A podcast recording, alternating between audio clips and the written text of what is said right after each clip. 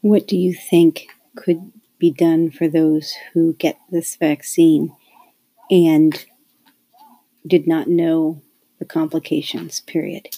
Do you think there's something they can do ahead of time as far as vitamin, etc., to boost their immune system to stop this? Thank you.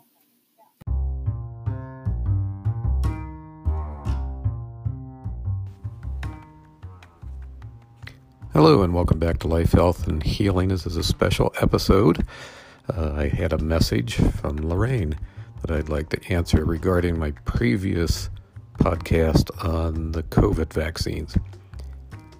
Hopefully, this technology worked, and her uh, question is recorded here. I hopefully did this appropriately, but if not, I'm going to go ahead and repeat it here anyway.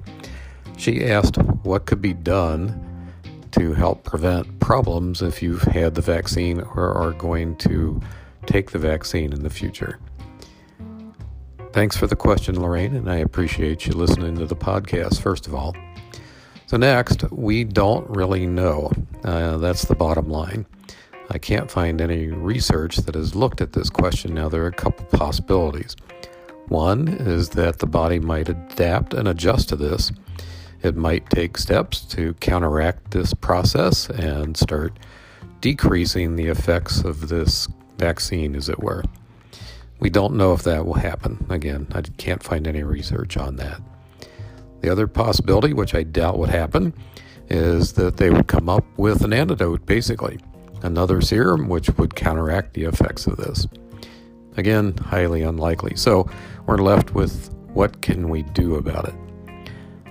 Number one, I would start with vitamin C. Start with 1,000 milligrams three times a day. You can increase this dose as needed, depending on your circumstances. If you get too much vitamin C taken orally, you'll start to get some loose stools or diarrhea. In that case, you just back the dose down. But as long as you need it, you can continue to increase the dose. I would go from 1,000 milligrams three times a day to 2,000 milligrams three times a day to 3,000 milligrams three times a day, and so on. This would probably be one of the best and easiest things to do. Another one that you can use is turmeric or curcumin. This is a pretty good anti inflammatory agent. Just follow the directions on the bottle of whatever brand you happen to have. Next is another one, although this is an agent requiring a prescription, is LDN or low dose naltrexone. Not all doctors are familiar with its usage, so you would have to do an internet search to find someone near you who would be able to prescribe this for you. But it also has potent anti inflammatory effects. Also helps improve immune function and brain function, and I recommend it to people just for preventative purposes anyway. So it's a good thing to have on hand. After that, we've got a couple things that aren't very common. One is a treatment called ionized oxygen. It's a respiratory treatment that can help with any kind of lung damage or inflammation. Again, you'd have to do an internet search to find a practitioner who has this particular therapy. The next one is hyperbaric oxygen therapy, or HBOT. This has, again, potent anti inflammatory effects, but logistically, it involves a lot more and it's more expensive than some of the other ones. And again, not everybody will do this. Even if they have a hyperbaric chamber, you typically have to find what is called a freestanding center rather than a hospital based center in order to get the treatment for this kind of condition. Another thing to do, of course, is with your diet, avoid inflammatory foods, which basically boils down to avoid the junk foods. So just don't try to eat all the refined junk out there. That can go a long ways to help with this.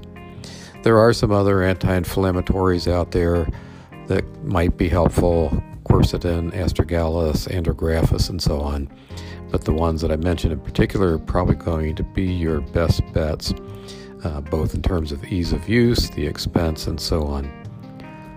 So, hopefully, this process that the vaccines induce will be self limited, but unfortunately, uh, when I read the research, it looks like this could be an indefinite, ongoing situation that it will not turn off by itself.